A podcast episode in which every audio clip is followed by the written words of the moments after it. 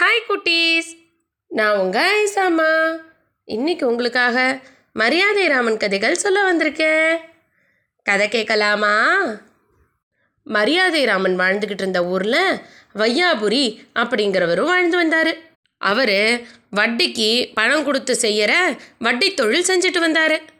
யாராவது மக்களுக்கு பணத்தேவை அப்படின்னு சொன்னால் வையாபுரி கிட்ட போய் பணத்தை கடன் வாங்கி அந்த பணத்தை அதுக்கப்புறமா வட்டியோடு அவர்கிட்ட திருப்பி கொடுத்துருவாங்க.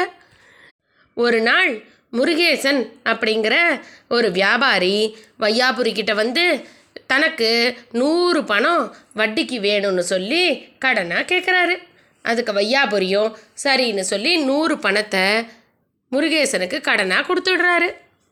முருகேசனும் அந்த பணத்தை வாங்கிக்கிட்டு போய் நல்லா செலவு பண்ணுறாரு ரொம்ப நாள் ஆகுது. பையாபுரி முருகேசனை பார்த்து எனக்கு நீ பணத்தை திருப்பி தரணுமே எப்போ தருவ? அப்படின்னு கேட்டால் முருகேசன் ஒழுங்காகவே பதில் சொல்ல மாட்டேங்கிறாரு. வாங்கின காசையும் கொடுக்கல அதுக்கான வட்டியும் கொடுக்கல. இதனால வையாபுரி மறுபடியும் முருகேசனை போய் தேடி தன்னோட பணத்தை திருப்பி தாங்கன்னு கேட்குறாரு அதுக்கு உடனே முருகேசன் வையாபுரி கிட்ட சரி நாளைக்கு காலையில் என்னோட வயலுக்கு நான் உங்ககிட்ட கடன் வாங்கினேன்ல அதை எழுதி கொடுத்துருப்பேனே அந்த பத்திரத்தை எடுத்துக்கிட்டு வாங்க அங்கேயே நான் உங்கள்கிட்ட பணத்தை திருப்பி கொடுத்துட்றேன் அப்படின்னு சொல்கிறாரு முருகேசன். இதை காதில் வாங்கின வையாபுரியும் சரின்னு சொல்லி அடுத்த நாள் காலையில் முருகேசன் வையாபுரிக்கிட்ட கடன் வாங்கின போது நான் நூறு பணம் வாங்கிக்கிட்டேன்னு சொல்லி கையெழுத்து போட்டு கொடுத்த அந்த காகிதத்தையும் எடுத்துக்கிட்டு வையாபுரி முருகேசனோட நிலத்துக்கு போகிறாரு அங்கே முருகேசன் வயலில் இருக்கிற எல்லா குப்பைகளையும் ஒரு ஓரமாக போட்டு எரிச்சுக்கிட்டு இருந்தார். வையாபுரி வந்தோன்னே முருகேசன் அவரை பார்த்துட்டு வாங்க வாங்க என்ன கடன் பத்திரமெல்லாம் எடுத்துகிட்டு வந்திருக்கீங்களா? அப்படின்னு கேட்குறாரு அதுக்கு வையாபுரியும் அதை எடுத்து முருகேசன் கிட்ட காட்டுறாரு. அதை கையில் வாங்கிக்கிட்ட முருகேசன் நல்லா படித்து பார்த்துட்டு அந்த காகிதத்தை நல்லா சுக்கு நூறாக கிழித்து அந்த எரிஞ்சுக்கிட்டு இருந்த நெருப்பில் போட்டுடுறாரு. அதை பார்த்து வையாபுரி பதறி போயிடுறாரு. என்ன பண்ணீங்க? என்ன பண்ணீங்க? ஏன் இப்படி அந்த கடன் பத்திரத்தை கிழித்து எரிச்சிட்டீங்களே? நான் என்ன பண்ணுறது ஏன் இந்த மாதிரிலாம் பண்ணுறீங்க அப்படின்னு பதறி போய் முருகேசனை கேட்டாரா வையாபுரி? அதுக்கு இப்போ முருகேசன் வையாபுரியை பார்த்து ஆ நான் கடன் வாங்கினேனா? எங்கே கடன் வாங்கினேன் ஆ உங்ககிட்ட ஏதாவது ஆதாரம் இருக்கா என்ன? நான்லாம் பணத்தை திருப்பி தர முடியாது. போங்க இங்கேருந்து. இல்லைன்னா ஆளுங்களை விட்டு விரட்டிடுவேன் அப்படின்னு மிரட்டுறாரு. பணத்தையும் வாங்கிக்கிட்டு தண்ணியும் அவமானப்படுத்தினதுனால வையாபுரி ரொம்ப மனசு கஷ்டத்தோட மரியாதை ராமன் கிட்ட வந்து நடந்ததெல்லாம் சொல்லி முறையிடுறாரு. அவர் சொன்னதெல்லாம் நல்லா காதில் வாங்கிக்கிட்ட மரியாதை ராமன் அவர்கிட்ட சரி முருகேசன் உங்ககிட்ட கடன் பத்திரம் எழுதி கொடுத்தாருன்னு சொன்னீங்களே அது எவ்வளவு நீளம் இருக்கும்? அப்படின்னு கேட்குறாரு அதுக்கு உடனே வையாபுரியும் தன்னோட கையை காமிச்சு இந்த அளவுக்கு ஒரு ஜான் அளவுக்கு நீளமாக இருக்கும் அப்படின்னு சொல்கிறாரு இதை கேட்ட மரியாதை ராமன் வையாபுரிக்கிட்ட நாளைக்கும் நான் உங்ககிட்ட இதே கேள்வியை கேட்பேன் அந்த கடன் பத்திரம் எவ்வளோ நீளம் இருந்ததுன்னு. அப்போ நீங்கள் அது ஒரு முழ நீளம் இருந்தது அப்படின்னு சொல்லணும். சரிங்களா? அப்படின்னு சொல்லிட்டு அனுப்பி வச்சுடுறாரு. அடுத்த நாள் தன்னோட நீதிமன்றத்துக்கு வையாபுரியையும் முருகேசனையும் வர சொல்கிறாரு மரியாதை ராமன். ரெண்டு பேர் வந்த உடனே முருகேசனை பார்த்து என்னப்பா வையாபுரி என்னவோ உனக்கு நூறு பணம் கொடுத்தேன்னு சொல்கிறாரு அது உண்மையா? அப்படின்னு கேட்குறாரு அதுக்கு உடனே முருகேசனும் இல்லைங்க நான் ஒரு பைசா கூட இவர்கிட்டேருந்து வாங்கலை. இவர் வேணும்ன்ட்டே போய் சொல்கிறாரு அப்படின்னு மரியாதை ராமன் கிட்ட சொல்கிறாரு இதை கேட்ட வையாபுரி இல்லையா நான் உண்மையை தான் சொல்கிறேன் இவர் என்கிட்டேருந்து நூறு பணம் வாங்கிக்கிட்டு அதுக்கு வட்டியும் தரல அசலையும் திருப்பி தரல அப்படின்னு முறையிடுறாரு. ரெண்டுத்தையும் காதில் வாங்கிக்கிட்ட மரியாதை ராமன் அந்த வட்டி தொழில் செய்கிறவரை பார்த்து வையாபுரி யாரே?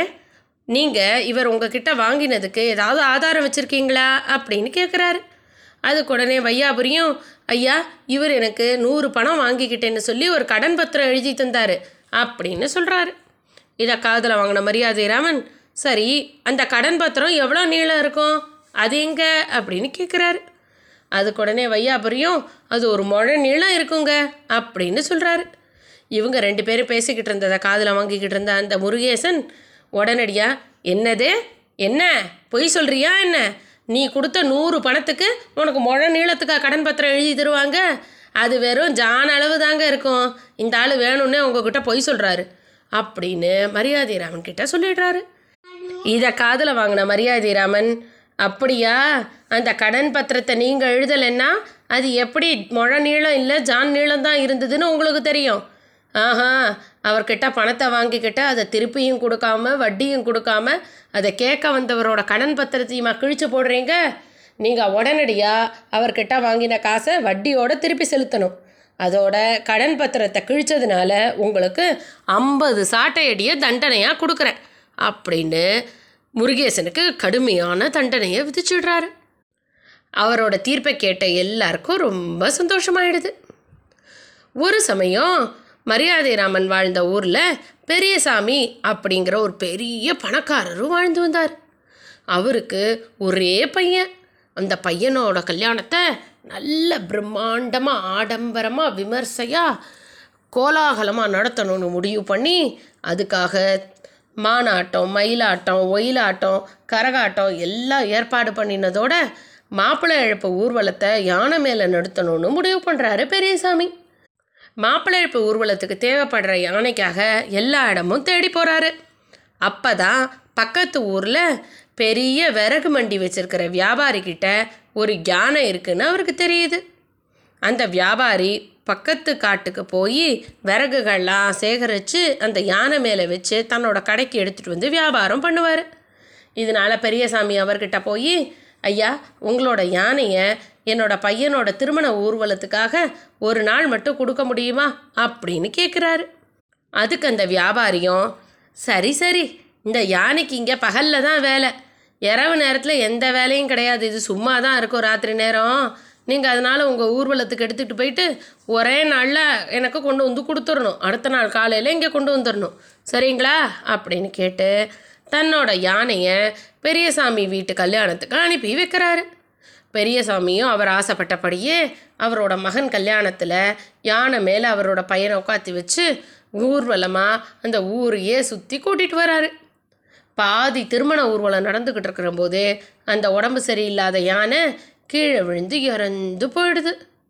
கல்யாண ஊர்வலத்துக்கு வந்த யானை இறந்து போயிடுச்சேன்னு ரொம்ப வருத்தப்பட்ட பெரியசாமி நேராக அந்த வியாபாரியோட வீட்டுக்கு போய் அவர்கிட்ட நடந்ததெல்லாம் சொல்லி ஐயா எங்களோட வீட்டு கல்யாணத்துக்காகத்தான் உங்கள் யானையை நீங்கள் கொடுத்தீங்க. ஆனால் யாருமே எதிர்பாராத விதமாக அந்த யானை இறந்து போச்சு. அதுக்கு உண்டான பணத்தையோ இல்லைன்னா உங்களுக்காக வேற ஒரு புது யானையோ நான் வாங்கித்தரேன் நீங்கள் என்னை மன்னிச்சுடுங்க அப்படின்னு ரொம்ப வினயத்தோட சொல்கிறாரு ஆனால் அந்த வியாபாரியோ ரொம்ப முரட்டுத்தனமாக என்ன நினச்சிட்ருக்கீங்க ஒரே ஒரு நாள் ராத்திரிக்கு என் யானையை கொடுன்னு சொல்லிட்டு அதை ஒழிச்சு வச்சு நாடகம் ஆடுறீங்களா? எனக்கு என்னோட யானை தான் வேணும். எனக்கு அதுக்கு காசோ வேற எல்லாம் வேண்டாம். ஒழுங்கா என்னோட யானையை கொண்டு வந்து கொடுக்குறீங்களா இல்லையா? அப்படின்னு தகராறு பண்ணுறாரு இதனால ரொம்ப நொந்து போன பெரியசாமி எவ்வளோ எடுத்து சொல்லி அந்த வியாபாரி கேட்காதனால மரியாதை ராமன் கிட்ட வந்து நடந்ததெல்லாம் சொல்லி புகார் கொடுக்குறாரு. மரியாதை ராமனோ அந்த வியாபாரியை கூப்பிட்டு நல்லா விளக்கி பொறுமையாக எடுத்து சொல்கிறாரு நீங்கள் அந்த யானைக்கு உண்டான பணத்தையோ இல்லை வேற யானையோ வாங்கிக்கோங்கன்னு. ஆனால் அந்த வியாபாரி ரொம்ப பிடிவாதமாக தான் பிடிச்ச முயலுக்கு மூணே கால் அடம் பிடிச்சு எனக்கு என்னோட யானை தான் வேணும். எனக்கு வேற எந்த யானையும் வேண்டாம். என் யானை தான் வேணும்னு சொல்லி அடம் பிடிக்கிறாரு. எவ்வளவு எடுத்து சொன்னாலும் இந்த வியாபாரி புரிஞ்சுக்க மாட்டாருன்னு தெரிஞ்சுக்கிட்ட மரியாதை ராமன் அந்த வியாபாரியை நீங்கள் அடுத்த நாள் வாங்கன்னு சொல்லி அனுப்பி வைக்கிறாரு. பெரியசாமியை மட்டும் தனியாக கூப்பிட்டு அவர் காதில் ரகசியமாக ஏதோ சில விஷயங்களை சொல்லி அனுப்புகிறாரு அடுத்த நாள் காலையில் அந்த வியாபாரி மரியாதை ராமனோட வழக்காடு மன்றத்தில் ரொம்ப நேரமாக காத்திருக்காரு. ஆனால் பெரியசாமி வரவே இல்லை. இதனால அந்த வியாபாரிக்கு கோபமாக வருது. என்னோட யானையை கொன்னதோடு இல்லாமல் வழக்காடு மன்றத்துக்கு கூட நேரத்துக்கு வர முடியாதா இவரால்? வேணும்னே காலம் தாழ்த்தி வராரா? என்ன நினச்சிக்கிட்டு இருக்காரு இந்த பெரியசாமின்னு மனசுக்குள்ளே அவரை திட்டிக்கிட்டு இருக்காரு. அப்போ மரியாதை ராமன் உடனே வியாபாரியை கூப்பிட்டு நீங்கள் போய் பெரியசாமி வேணா வீட்டிலேருந்து கூட்டிகிட்டு வந்துருங்களேன். அவரால் தான் நம்ம வழக்கு ரொம்ப காலதாமதமாகுது அப்படின்னு சொல்கிறாரு இதை காதலை வாங்கினேன். அந்த வியாபாரி ஓஹோ என்னை இதோட அலைய வேற விடணும்னு நினச்சிட்ருக்காரு அந்த பெரியசாமி.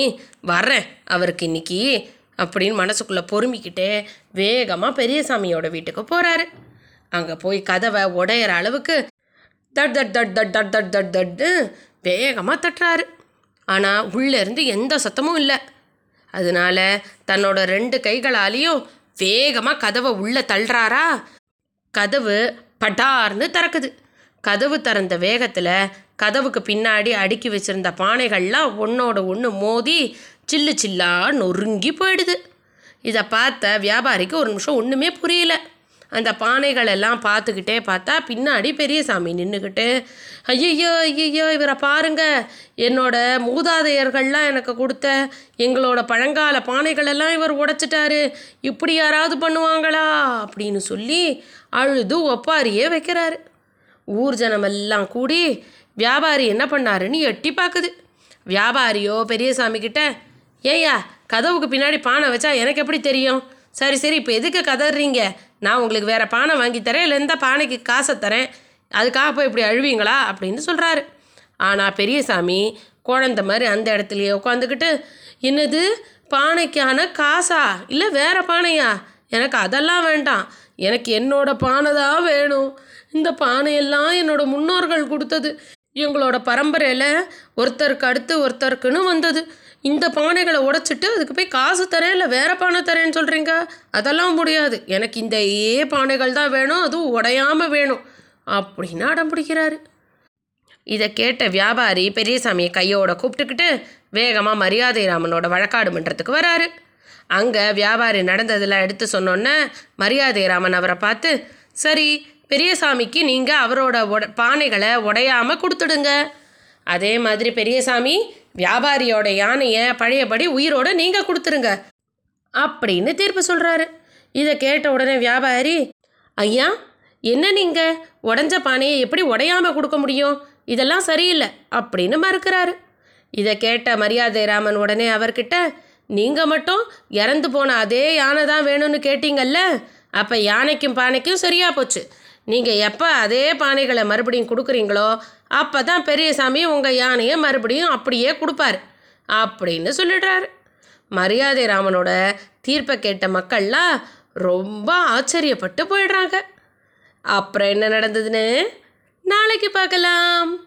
இன்னைக்கு கதை இதோட ஆச்சு.